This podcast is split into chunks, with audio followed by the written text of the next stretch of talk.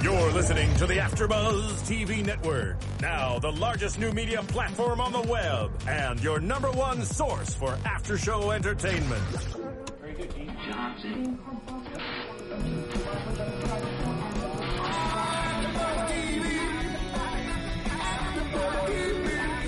From the AfterBuzz Studios in Los Angeles, California, presented by Maria Menounos and streaming live thanks to Akamai Technologies, this is AfterBuzz TV's Beauty and the Beast After Show. We'll break down tonight's episode and get you all the latest news and gossip. And now, another post-game wrap-up show for your favorite TV show. It's AfterBuzz TV's Beauty and the Beast After Show. Is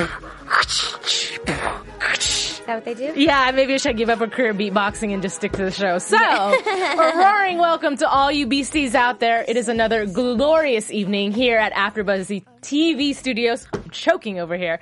I am your host, Ali Connor Bradford, here with Paige Sullivan. Hi, everybody. And we have Alex Angarita in spirit somewhere on the other side of the table.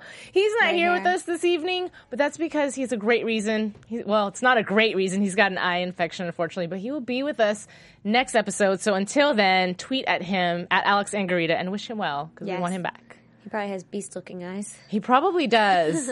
So you're stuck with me, Paige. No offense. Yeah. Alex. No. So yeah, tonight we'll be breaking down Redemption right before we go off to our hiatus. And this was another really big episode for us, I personally think. So let's start with the simple things, the dreams, because we open up with a really nice, bodacious body sequence where Vincent is working out. And I'm like, yeah. In my notes, it's like, you row that boat. You row that boat. See, this sounds awful. Like, I am unfazed by the shirtless scenes. Like, I don't even think twice. I don't know if it's because I, in real life, am more attracted to, like, the cuddly bear kind of guy. Mm-hmm. Not that I don't think Vincent's hot. Like, I think he's hot. But I just see it, and I'm like, oh, well, he's working out. Like, that's what I thought. Oh, and I'm like, excuse me, while I pick my jaw up off of the ground, please. I don't know. I'm like, I know I'm the opposite of most girls, but I was just kind of like, okay. Like, that's all right. I almost thought, I was like, oh, that's an excuse for him to not have a shirt on. But you know what? That's okay. That's what it is. We know that's what it is. That is what it is. Any excuse. If, like, when he's in the middle of beast fighting, the guy just rips his shirt off, and it's like, oh, there it is. That's for the ladies. It's just for the ladies. I mean, but I liked that whole scene, but I called it from the get-go that it was a dream. It could not have just started off that way. It'd be too simple. It'd be too easy. Right. So I'm glad it happened the way... Well, I'm not glad it happened the way it did, but I did like that little welcoming to the episode. Yeah. Well, what do you think about the fact that we skipped over... Here's the thing. There was this big... Not big break, but there was a little break for them in the show because Gabe and Catherine already went to Cancun, made love, whatever, and everything else. They made like with each other. That's exactly what it was. Gabe was loving and she was liking, and then something happened. But either way, all that went down, and then Vincent is now ready to just full-blown confess his love and get back with Catherine. Well, no, he's not ready to full-blown confess. He wants to prove himself. Like, JT's like, just tell her. He's like, I want to show her. True. Which I think is what every girl really does in the end want. Right. We always say, like, you know, when you get into a fight and you're like, don't tell me you're sorry. Like, show me you're sorry. Don't do it again, and then maybe I would believe you. Right. You know what I mean? For Kat, it's like, how many times has Vincent been like, I'm going to be better? Right. So now he needs to prove he's going to be better, which I felt like he was really trying. He was, but you know what? That fluffed up his game. Like, it totally fluffed up his beast game this episode. First off, it is not his job to be Kat's protector, Kat's, you know. It's like it's her guard dog. It's like, oh, no, there's somebody outside I don't like. Poof, send the guard dog out. Like, that's what it is. Vincent is like an on-call security guard. Right. Which I don't really love. I don't either. You know, I will say it was very big of Gabe to tell her at the beginning of the episode, when he was stuck in lockdown, he was so concerned for Catherine's well-being that he had said to her, call Vincent. And she was like, what? No, call Vincent. He's the only person that can protect you. So he's, to me at that point, he wasn't obviously that annoyed yet. So it was big of him to say, look, I understand that I can't do anything from this position, and I know he can, and you're important to me, so I don't love it, but I'll accept it because I trust you. No, I think it's all selfish reasons. I mean, it's, yes, those reasons. Yeah, I love you. I can't be there. Vincent can. Mm-hmm. But really it's, I don't want to I feel like he doesn't want to look like he dropped the ball.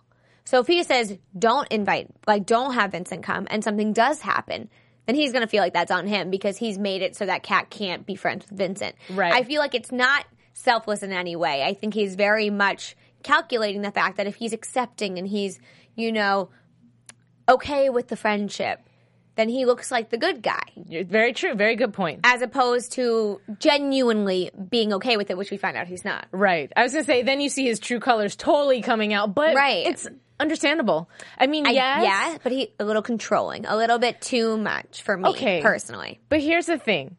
We all want to be Team Vin Cat, right? Mm-hmm. However, being realistic and looking at it from the position of Gabe, it might not be smart for him to engage in a relationship with somebody who's still getting over their ex, granted, but at the same time, putting yourself in his position, you got to think, of course you're going to be jealous. This dude's handsome, he's a beast, he can protect you in ways that I can't, and he's always around. And yeah, but he wasn't going to be around this episode. Gabe insisted that he be around. Yeah, well, so that's Gabe, your fault. Pat yourself on the back for that one. And I think that the part that annoyed me is the controlling factor where he says you can't see him anymore if this is going to be something.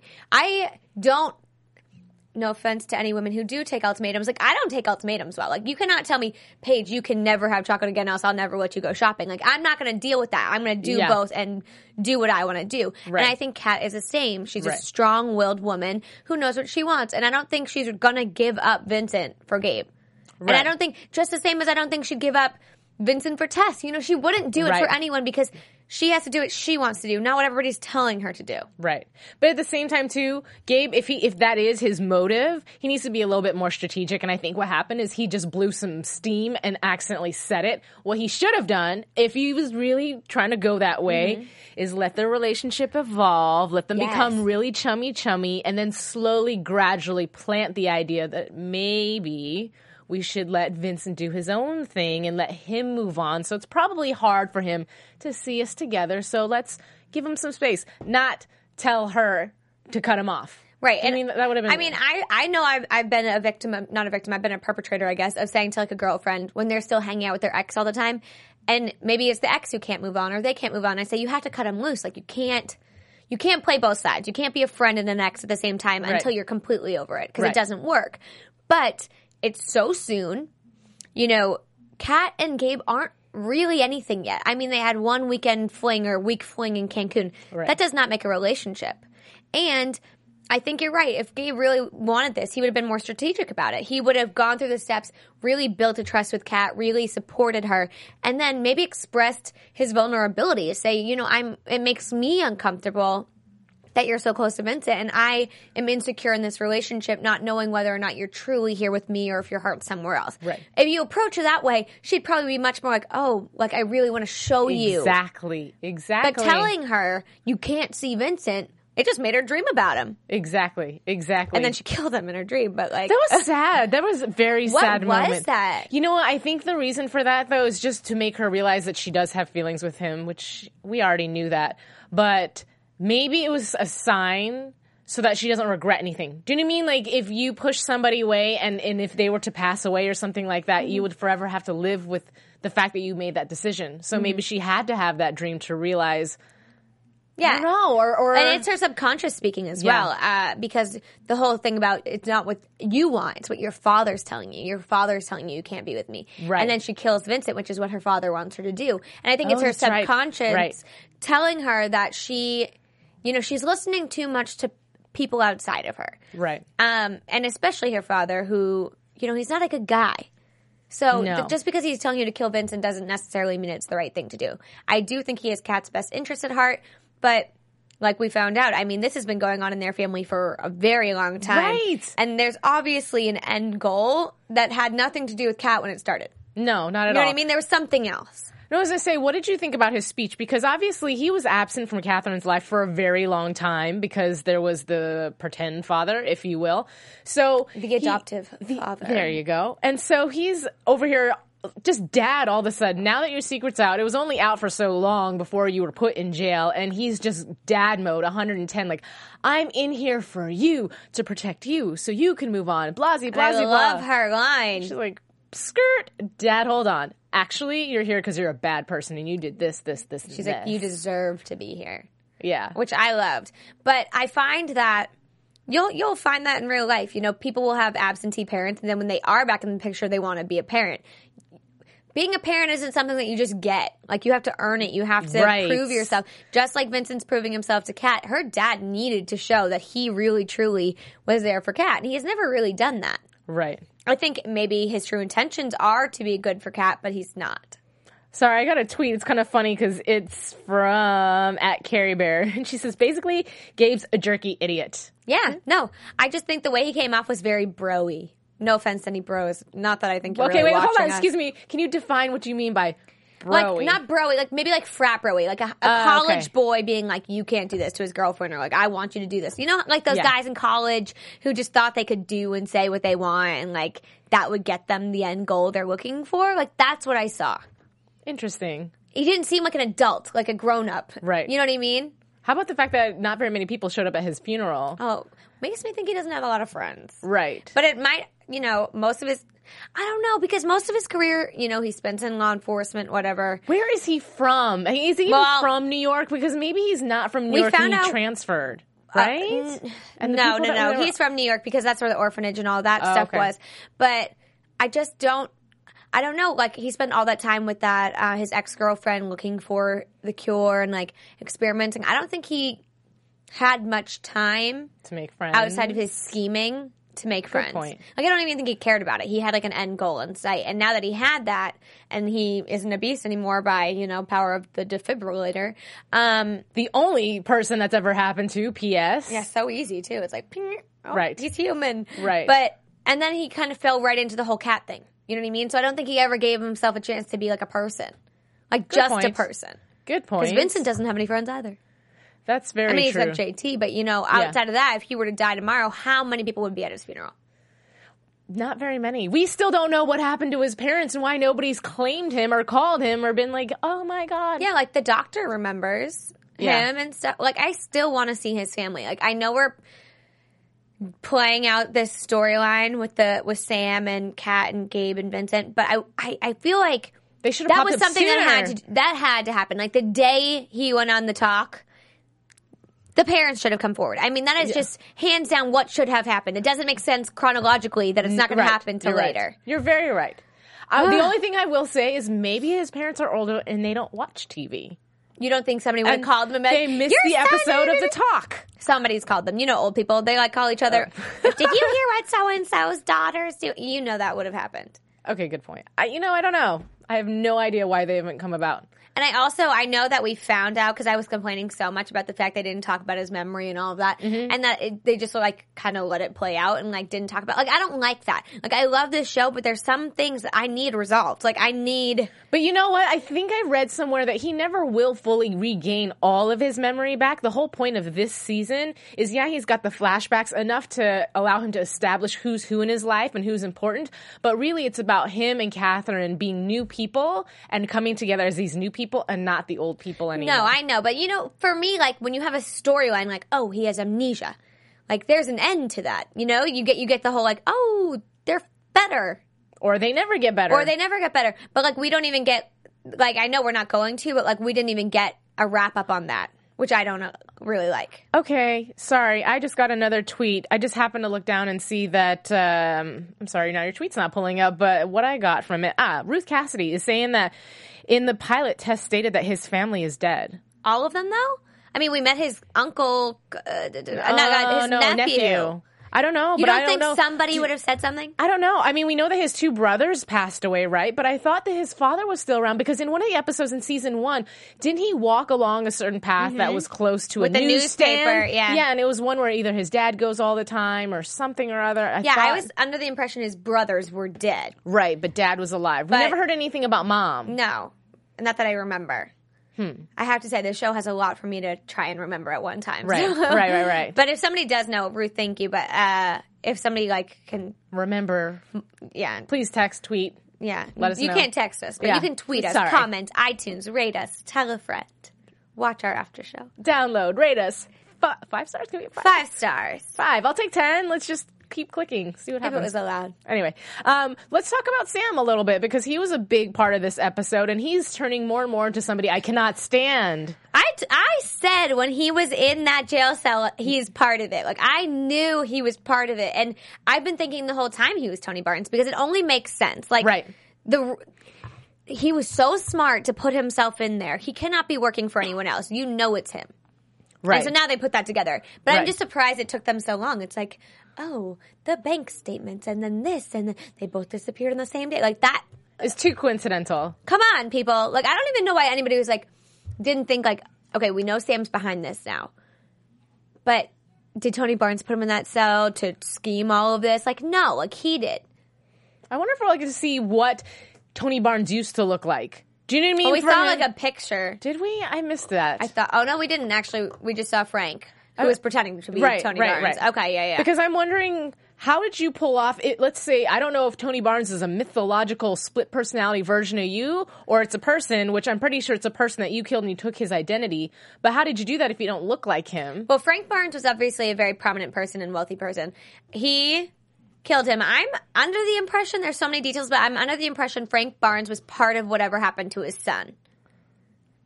And that's where also Frank came in. They were part of whatever happened to his son. Right. So by killing Tony Barnes. I knew what you meant. You know what I mean? He's like getting back at his revenge and everything else. Yeah, he was plotting and... So basically his child, because initially when they talked about his kid, that he had cancer? Very sick. I thought, for some reason I thought cancer.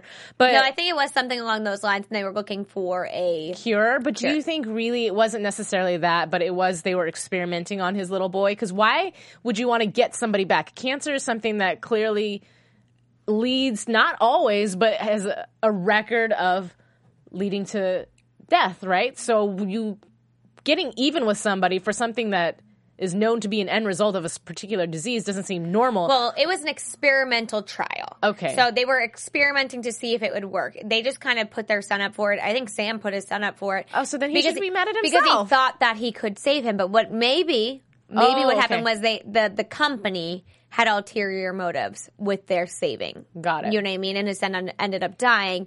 And that's when this whole thing spun out of control. But I hate how Sam's like, I didn't have to be this person, you know, like this... This is because of all the stuff that happened to me. Like, no, like, I can't stand playing that card. Like, just because something bad happens to you does not mean you do bad things to everybody else. Right. It's a choice. That's not how it works. Right.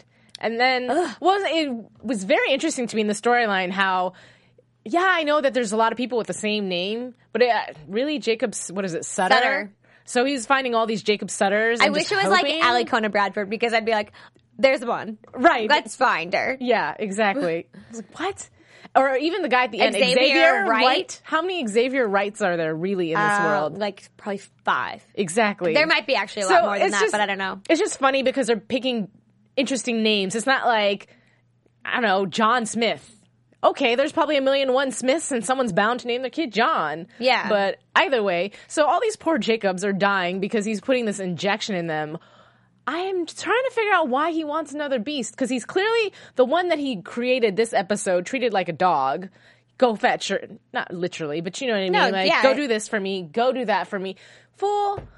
I would say inject yourself, but you obviously don't have the gene. But really, you're just going to go around injecting people and turning them into your slave. Until he finds the one he wants, yeah. Well, he said he's going to use them to get back at the people who did whatever to his son, so...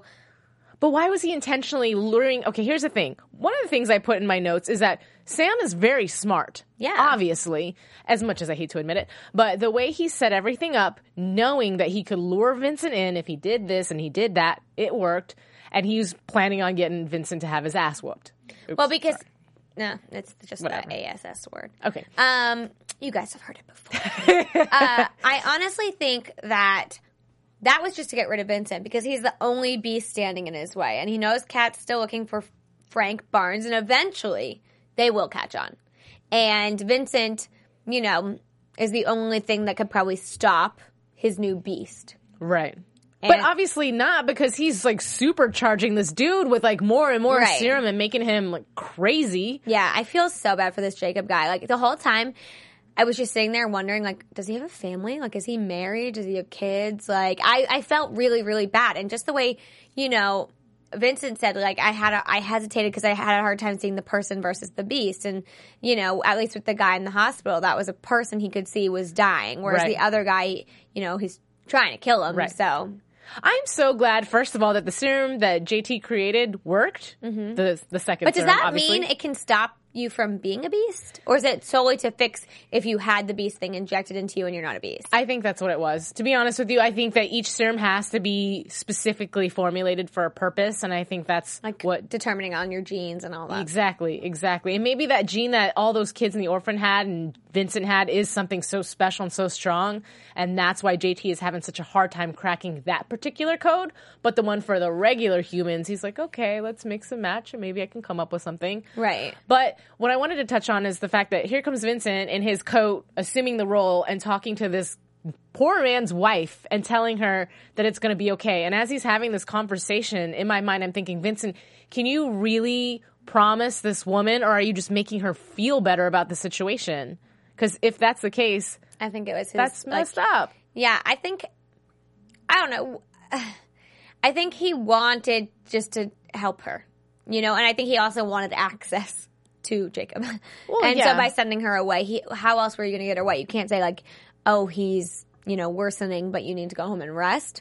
Well, no, that I understand, but I'm just saying, like, him having that speech with her. I think it was inappropriate, yes. Yeah. I think everything he did in terms of what's moral and what's not, very immoral to sneak in and pretend you're something you're not and inject this guy. Right. But his intentions were good.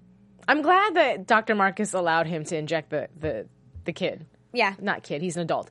But what I will say is when he first came across Dr. Marcus with Catherine, and one of the things he had said is, you know, your boyfriend is by far one of the most gifted doctors, you know, during his time or whatever he had mentioned to him. First of all, A, awkward situation. But B, it just lets us in a little bit more on Vincent in the past. He wasn't just a doctor or a pre-med or I don't know if he'd actually gotten... resident, yeah. He was amazing at it. He was wonderful at it. And then now Vincent's thinking... what if I could just have that life back? I want him to be able to get that life back. I kind of want him to be like a cat, you know? She has her job, and then she has the other stuff. Her life. Yeah. I like the way Catherine, at that point, Vincent is not caught on to the fact. Well, I don't think she told him we can't see. Oh, that was a dream.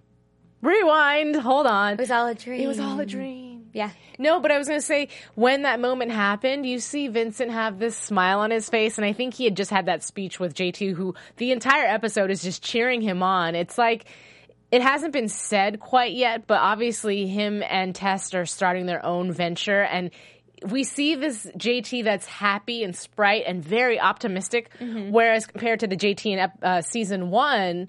was very down on it. Yes, just...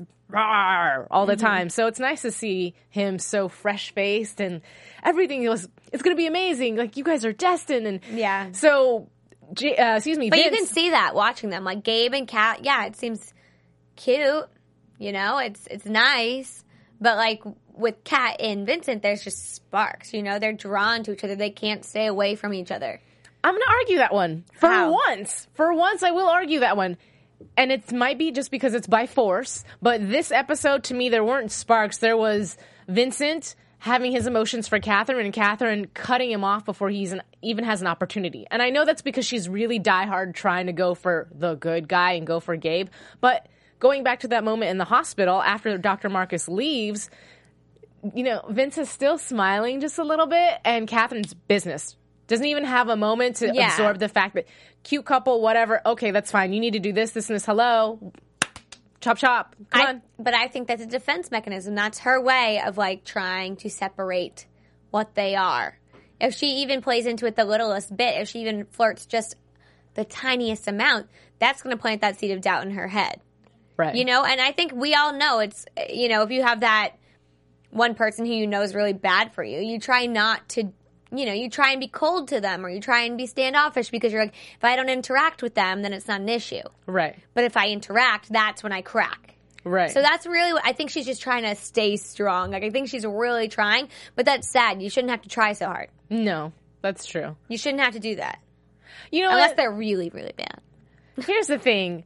Do you think, in Catherine's mind, she really honestly, in the depths of her soul, believes that once Sam is gone and this is done and over with, she's really going to just be able to get over Vince and be like, okay, it's just Gabe. I think she's just telling herself that. I think she's just wishfully thinking that will be the case, and it's not gonna.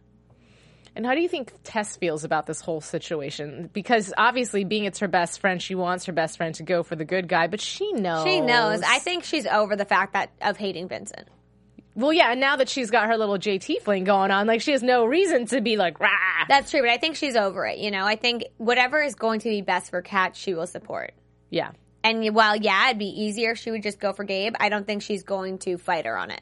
Right. If she chooses to not be with Gabe. Because she's very much like, so you called him Vincent? Like, oh. Yeah. But she doesn't get mad at her, you know? She's not like, what were you doing? Like, get over him. Like, she didn't say that. Well, no. That would not be a good friend. Not true. I mean, I feel like with some friends, like, you have to be hard on them and be like, this guy is a jerk. Like, yeah. You cannot keep doing this. Yeah. Like, and I won't listen to it anymore. Like, I think friends get to that point where it's like, I can't handle you hurting yourself over and over because of this person. But I think Tess knows that Vincent has done so much for them. Right. And especially after her birthday.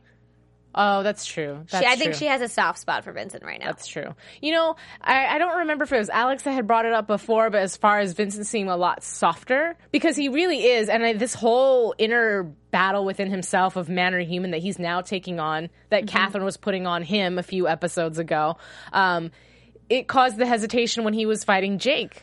You know, yeah. and it's funny because when that happened the first time around and he went in and started talking to him and you see the claws in the silhouette of Jake, it's like, dude, yeah. Don't talk to him. Don't. Run. But I'm glad that he didn't get hurt to the point. I thought, you know, you hear all the gasping and the clanking and this and that. I thought he was going to be severely injured and he wasn't even scratched. But he's not like a trained beast. Like, if you think about it, Vincent was trained in the army, right? To be a beast, and he knew how to kill.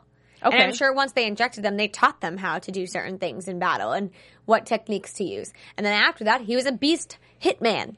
True, you know what I mean? Jacob was just turned into a beast and he has instincts.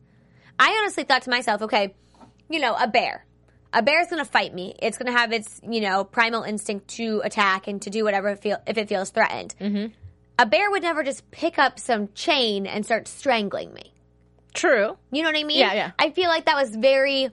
a human thing to do, like a malicious thing to do, mm-hmm. but not a beast thing to do. Because most of the times we see beasts throwing each other and pushing each other, clawing each other, hitting each other. You don't really see them like, I'm going to take this and stab you. Like, they don't do that. Right. And that's what I thought was a little bit different with Jacob, was that he, you know, he didn't really know. He wasn't like all the other beasts we saw. He wasn't trained, and he also didn't seem to be acting beastly. He seemed to be acting like... kind of a vicious human, like a big vicious human. I don't know. Didn't it seem like that? I mean, I don't know. Honestly, I didn't catch that one. I mean, I saw him, you know, jet back and forth through the room, obviously very quick. I saw him throw Vince against the wall, but the chain thing never really dawned on me, to be honest with you. I just find that strange. Like, I feel like an animal, like a true beastly animal would never... do that. Right. You know, one of the things that I caught when we were watching the show, too, as far as Vince and JT were talking about it, because when Vince comes back from that scene, mm-hmm. and JT's like, so, what happened? Oh, well, you know, I hesitated. Yeah. But either way, in the conversation, it was mentioned that Tori's blood was inside of Jake. So mm-hmm. I'm like, oh. Because he made the serum with Tori's blood. Yeah. I wonder how much they took out. Well, they took a lot out of her, enough to kill her. So. Yeah, exactly.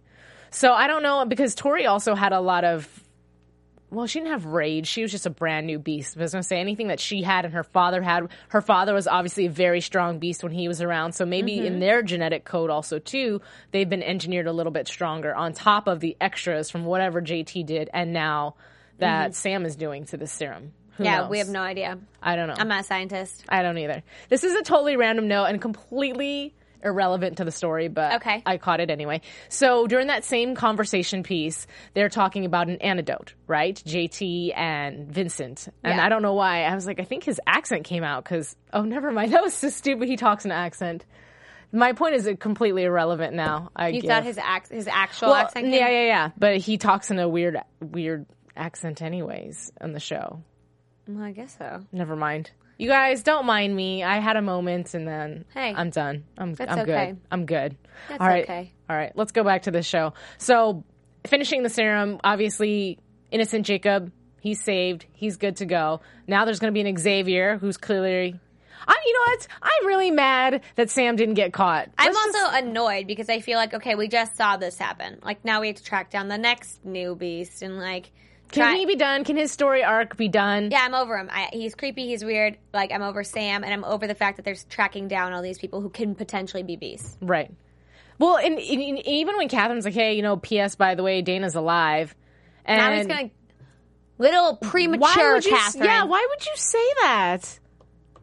And I don't understand why Gabe got to a point where that was ignorance on his behalf for him to think he could go in there and do something. I'm just going to coax him. And you see him, I don't know what he's doing to Jacob, but doing some petting gesture and then walking in there and, well, what are you doing, dude? I don't know. Not that I'm over this story arc. Like, I think it's very interesting, and I'd love to learn more about why Kat's involved and her family and all of those things, more about the necklace. I would like to know that stuff, but I don't love Sam's character. Right. I would like for him to be gone. And I also just feel like we had this whole episode with the Jacobs. Why do we need an Xavier now? Right. You know what I mean? I feel like we got that beast. Now get Sam. I don't want to have to go after another new beast. Yeah, I don't know. It just seems repetitive. Yeah. It just seems like the same storyline. Why can't Vincent track him down? Like, at the very end of the episode. It's hard to track. That's baloney. Or maybe this is reaching. Obviously, Vincent probably doesn't want bad things to happen to him. But at the same time, Sam is the reason why him and Catherine are working together and why Catherine continues to work with him, because she wants to get this done. So you think subconsciously he doesn't want to find Sam? I mean, maybe. But I think he was also very upset about Jacob, the one he saved. Well, at that point, so he's not going to let Sam go. Right. Well, at that point, yes. But I think prior to, it was like, meh, it's a priority, but it's not that big of a priority. Yeah, I also think that... I don't know, this is weird, but you know how, like, when people go, like, deer hunting or something, or, like, people go hunting, they'll put, like, stuff on them so the animals can't smell them? Like, maybe Sam, like, something on him? Knows how not to be tracked. Like, we know he's really smart. This is true. Like, I don't know what you can do not to be tracked by a beast. I don't. Like, I don't think he's rubbing urine on him like I think hunters do. Ew. I know, but I don't do it. Sure. But I think it's deer urine. I'm not quite sure. Yeah. But I don't know what Sam's doing, but maybe he really is hard to track. Maybe. I don't know. It could I just feel like there's lack of effort there. Yeah. One of our Twitter followers, at Jenny Heartthrob, this is actually, I meant to touch this, so I'm glad you mentioned it. She was just saying that the best line was when JT was saying, it's hard to be Dr. Jekyll when everybody wants Mr. Hyde. Yeah. That's true. And it is. It's very hypocritical of Catherine in the beginning to be human. Now that he's finally ready to, which is bizarre to me. That he's, turkey. Yeah, just cold turkey. Now all she wants is, like you said earlier in our episode, is all she wants is to have Vincent come along when she needs him. Like, what makes her better than Sam? What makes her better than Sam? Nothing. She's using Vincent to get Sam. Sam's using Jacob to get whoever hurt his son. Right. They are doing the same thing. The only difference is Vincent was already a beast, and she's not forcing him. Right. But she knows he'll do anything for her. Of course. So it's manipulative. Very. I thought it was very awkward, too, at the very end of the episode where Catherine and Vincent are walking, talking about the situation, and then here comes Gabe, and she... I don't know, it's just weird to see her go to Gabe's arm and, you know, kind of stand next to him in their couple manner or whatever they're doing.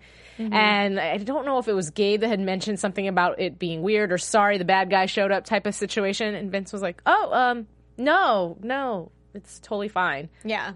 But I'm thinking, awkward. Yeah, it was. Well, and then Gabe obviously felt very uncomfortable because he throws a hissy fit when they get home. Yeah. Well, I'm not... for Gabe's position, but I get it as far as him thinking. I get it, but, like, Vincent just saved your life. No, thank you. Deal with it. Thank you. But I'm just saying, for him to say this relationship feels like a party of three, it really does. It's partially his fault because half the time he's saying, go get Vincent, but the other part of it is Catherine still getting Vincent involved. But it's also both of them realizing the facts. Kat is not over it. She is not over, and she's probably not going to be over it for a long time. A love like that, we all know, like, your first love, they're always your love. Like, no matter who you loved and how long you loved them, they will always be in your heart and your minds. And if you bump into them at the supermarket, you're going to get butterflies and be like, oh, my God, like, right. Remember when, you know what I mean? Yeah. And she has never had, like, a true break from Vincent, ever. She's not over it. She's not going to be over it. And Gabe is, like, pushing for this relationship. Right. I know he says, oh, I know you need your time, but not really. Like, right. He's not really doing that. I think what is happening is he's allowing his heart to think before his head, because if he was thinking clearly, he would go, okay, you know what, I care about you a lot, you need time to heal. Which is funny because he said that a few episodes ago, but obviously your heart's getting in the way and you're so busy just wanting what you want that you're willing to overlook some of the details, which is just spelling out catastrophe later on. Which I know happens. Like, it happens. And right. Like, Kat was like, I'm ready. Like, I want to be with you. I'm all in. But you know she's just saying that. Yeah. Like, you know, and everybody knows deep in their heart when somebody's like, oh, I want to be with you, and you know when they're lying. Right. You feel it. Like, you just feel something. And if you don't, sorry. I'm sorry. But, like, most of the time you really do. And so I feel like Gabe is just, like you said, wanting it so badly that he's willing to overlook it, which isn't fair to either of them. And if he truly wanted Kat, he'd kind of be taking the road Vincent's taking. I'm going to prove myself. I'm going to do what she's always wanted me to do. Gabe should just do what he said. I will be there. I will wait as long as you need me to wait. Right. Then wait. Back off. Give her space. Make sure you think she's healed. And wait. Prove you're waiting. Right. But he didn't even prove that when he had to leave the precinct, basically. His job was done. But he couldn't get far enough away. Right. I don't know. I think the only person seeing the really big picture truthfully... JT. Exactly. Exactly. Because he keeps pushing for it. Now, granted, he's pushing for it quite a bit, but he's the one who's saying, like, it's blatant. I think he just wants them to say do it already. I don't even think he's saying, like, get back together. He's saying just, like, acknowledge the fact that this is what's happening. Right. You know, it's not like he's saying, like, hop in bed together right now, be a couple. He's just saying, you still care about Kat and you still care about Vincent. And it is very obvious. Well, yeah, but I still think that he's still giving Vince the nudge, like, dude, what are you doing? Like, you're letting Gabe move in on your chick. You're supposed to quit backing down. Go get her. I think JT got a boost of confidence. I agree. I agree so much. And he does not know how to handle it. I agree. I like that Vince was like, that man has, what do you say? That guy's a big mouth. Yeah, well, because he told Kat everything. Like, could you blame him? No, I can't. But I just think that, you know, JT 2 episodes ago might not be acting like this, because he was very much like, well, you and Tori have a primal instinct. Like, he was very factual about it. Yeah, and now he's more like, we almost died. Go for it. Yeah. I want to know what happened in that hotel room. That's what I want to know. The hanky-panky. I know. Well... I really think so. I think they would have had, like, a romantical, like, picnic in the hotel room, some making out. I don't think they did the deed. I think they may have gotten close to the deed. Interesting. If not the deed, what else do you do in a hotel room? So when are they going to... When is Kat going to find out? I mean, maybe it's just not the appropriate time and place. Maybe they're just not talking about it. Like, she might know. But do you think, okay, here's the thing. We obviously know that JT has no problem being openly public about it. I like the fact that he shows up at the funeral. First of all, he's like, excuse me. And he sits next to Tess.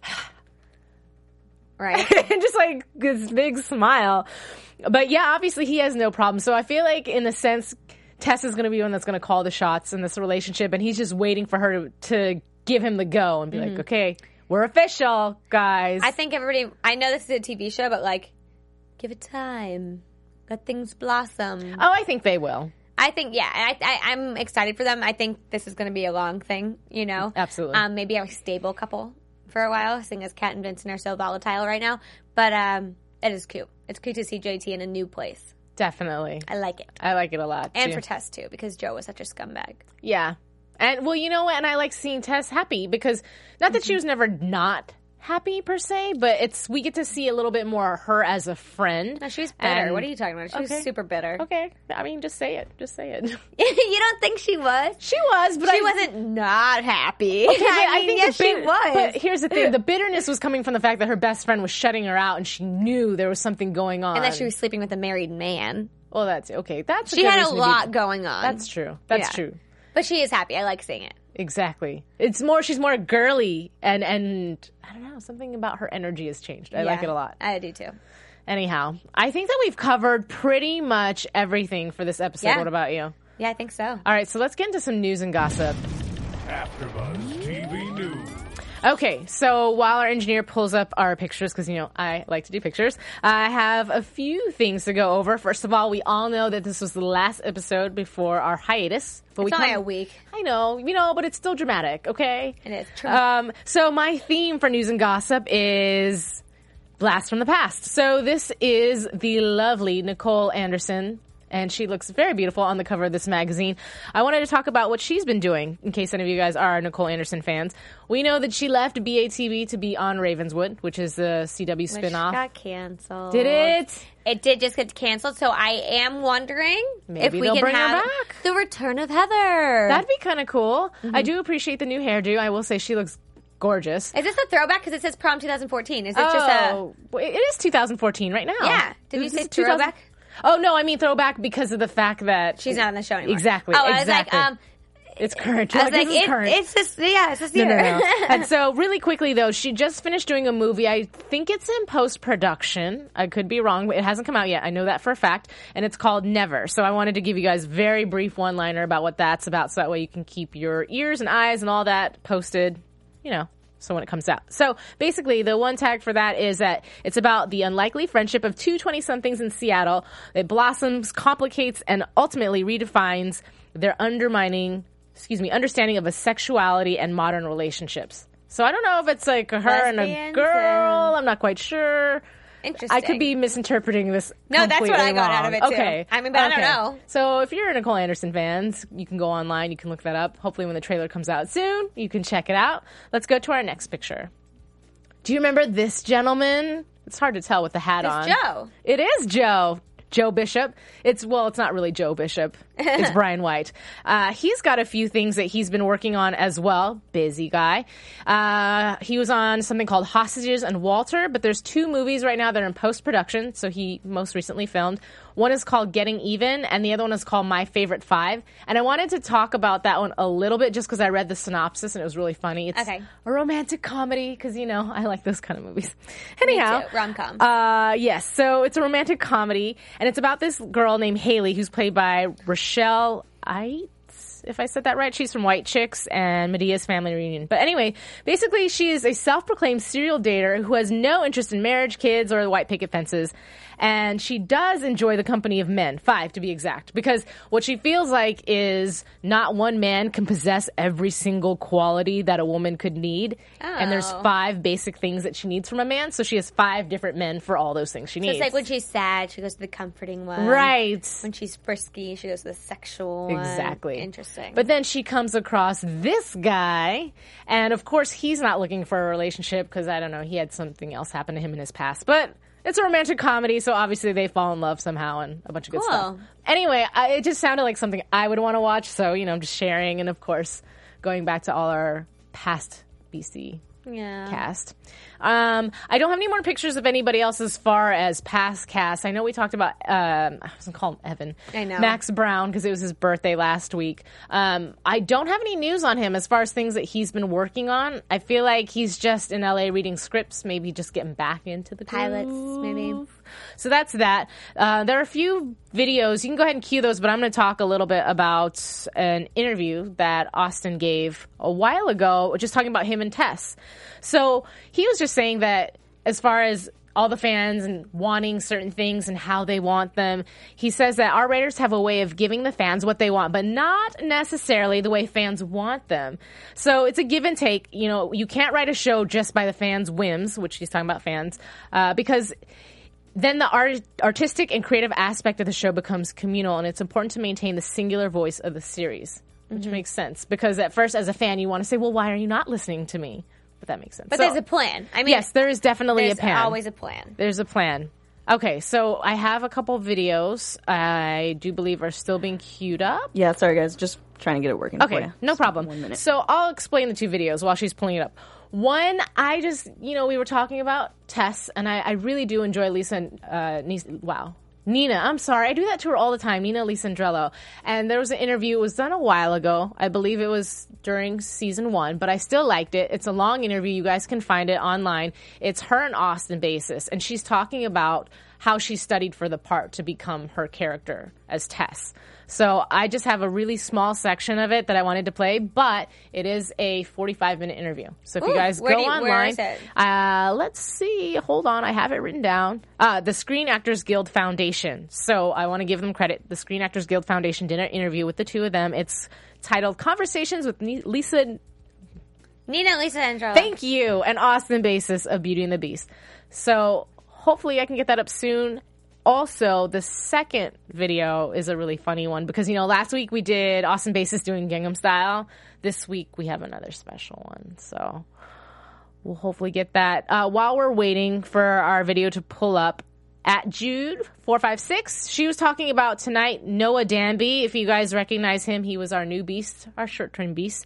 He's also Jacob. He was Jacob? Yeah, Jacob. He's also on Bitten, Riddick, and Defiance. So if you like him, you can find him on that. That's a lot. He's on a lot of shows. Yeah. He's been a lot. And also the gentleman that played Dr. Marcus, I don't want to butcher his name, but I do have it written down. Didn't even realize he's the guy from Twilight. He's the guy with the really long hair, the whole Twilight series. Mean guy. Wasn't he mean? Yeah, and if you look him up on the internet, guys, it's so bizarre, the transformation. Like, they look like them, but you wouldn't even think. Anyway, here's the little segment. If we can get this to play, that'd be awesome. Pops. Yeah. So I did a couple of ride-alongs, which was fascinating. Ooh. And the cops used to get called a lot to the bar that I worked at for some odd reason. And she's a bartender. I was just always so fascinated with NYPD. It's just like you'd be outside and they would like car pull up and it's just like cops are here. Like this is the way they would get out of a car. And it was just like, what's going on? And you're just like, ugh. And it's just, they're the most intimidating people in the world. But then as you talk to them more and more, it's just they're guarded, but they have like an amazing sense of humor, and they like to bust chops and stuff like that. But it's all about respect, and you know what they do is incredible. New York is the most intense city, so it was interesting working with them. And okay, so we can cut this off. Like I said, I just wanted to show a very short segment so that way you guys get interested enough so you look it up. The part that we did miss here was just her saying before she got the part for Beauty and the Beast, she was a bartender, and then when she found out she got the part, that's when she started, you know, talking to some of the cops that she'd see as regulars. But I thought that was really interesting because me being an entertainer as well as you or any of you at home who have big dreams for whatever the case may be, you know, she was not to downgrade that job by any means. But here she is one day working at a bar and the next day she's on the CW and she's on Beauty and the Beast. You know, she's probably working her grind as an actress here in LA doing all these things, and I just think that's really cool. So that's honestly why I picked that section of the interview. Can we pull up our second video, please?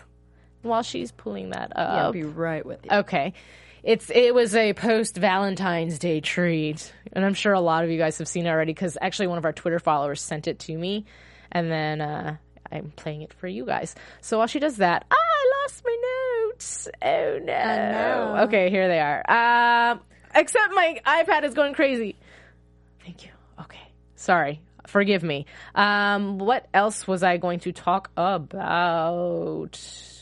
I think that's it, actually. So I'll just hang out. We'll discuss what we think is going to happen. We'll skip the predictions music, but we'll talk about our predictions while she pulls up the video. Yes. So in the very last part of the show, we see they always give us these little snippet previews, and I swear CW love you but hate you for the way you do the previews because it's like snip, snap. What just happened? Very misleading, so, always. Very much so. And so I wrote down something about I want her back. So obviously that was Vincent talking, and Gabe saying something like, "If you love her, you'll stay away." Mm. Yeah, Gabe, go away. I'm sure a lot of people feel the same way. No, but like, you know, if you love her, stay away. Why? For Kat's sake or for your sake? Right. Because no matter what, Kat is involved. Kat is in on this Sam thing and this Frank Barnes thing, or not, Tony Barnes thing. She's involved. Right. No matter if Vincent's around, alive, dead, she's in this. And she's not going to stop because that's who Kat is. Right. So don't tell Vincent to stay away for Kat's sake because the danger's going to be there. Right. But I think Gabe's trying to play off the whole bit about he's not the better guy but the better choice because he's not a beast and he is human and he can give her a normal relationship. I was so mad. I didn't say this earlier, but when they were in that fight and he was like, he's a beast and he'll always be a beast. You were a beast, Gabe. Right. Do not look down on Vincent. Do not shame Vincent for who he is, because you were Vincent. Thank you. But worse. Because right. you were malicious and you were going to kill Vincent. Exactly. Exactly. No. At least Vincent had some morale and it was trying to help people. I honestly think true colors are coming out. Yeah, he was trying to prove himself. I think he wanted to win Kat over. Guess what? I think that was all kind of just a thing. Yeah. I think he's, you know, he's not really as nice as we think he is. Interesting. I think I'm going to give one more prediction, and we're going to go to this video since it's up. It's big, bright warning sign. But anyway, what I think is going to happen, yes, I do think true colors are going to start coming out.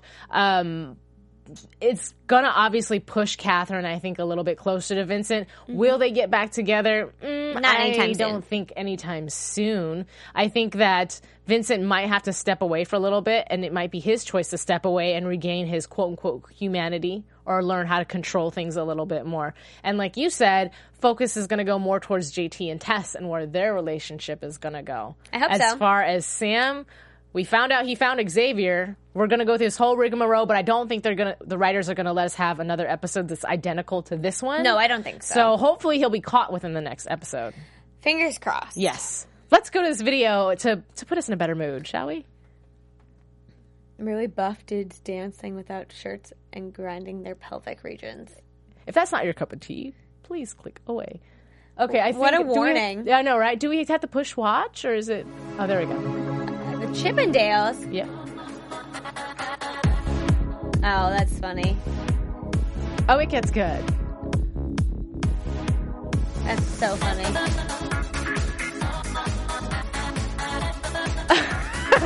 It's just funny because their faces are so serious. Right? But some of these moves, right? For those of you who are listening, yes, with the booty shimmy. For those of you guys who are listening to this on iTunes, you can also watch this on YouTube. It's actually Chippendale's performance by all the gentlemen of Beauty and the Beast. We've got Austin Basis. We've got Max Brown. And, of course, J. Ryan. Oh, sorry, that's ending the video. Brian. And Brian White, sorry. Anyway, I laughed when I saw this video, especially the dance move. So that's to put you guys off into a very nice hiatus next week, something to daydream about while we sit at home patiently waiting for the next Beauty and the Beast episode. Yes, yes. So we did our predictions while we're waiting for the video. I think we can go ahead and wrap it. We'll say a very lovely good night to all of you ladies and gentlemen. Until then, over this break, you can follow me or you can continue the conversation with me at Kiss My Passport or find me online. My website is aliconerbradford.wix.com/television host. I also have a blog on there, so you can check that out. Or talk to your page. Yes, hi everybody. You can follow me on Twitter and Instagram at Paige Sull, and you can check out my new website, beautyandthescene.com. Yay! Very close to Beauty and the Beast, but not. Nice. But find it. Yeah. We will be finding it over the break. So until then, we will see you 2 weeks from now. So have a good night. From executive producers Maria Menounos, Kevin Undergaro, Phil Svitek, and the entire AfterBuzz TV staff, we would like to thank you for listening to the AfterBuzz TV network. To watch or listen to other after shows and post comments or questions, be sure to visit AfterBuzzTV.com. I'm Sir Richard Wentworth, and this has been a presentation of AfterBuzz TV. Buzz you later. The views expressed herein are those of the hosts only and do not necessarily reflect the views of AfterBuzz TV or its owners or principals.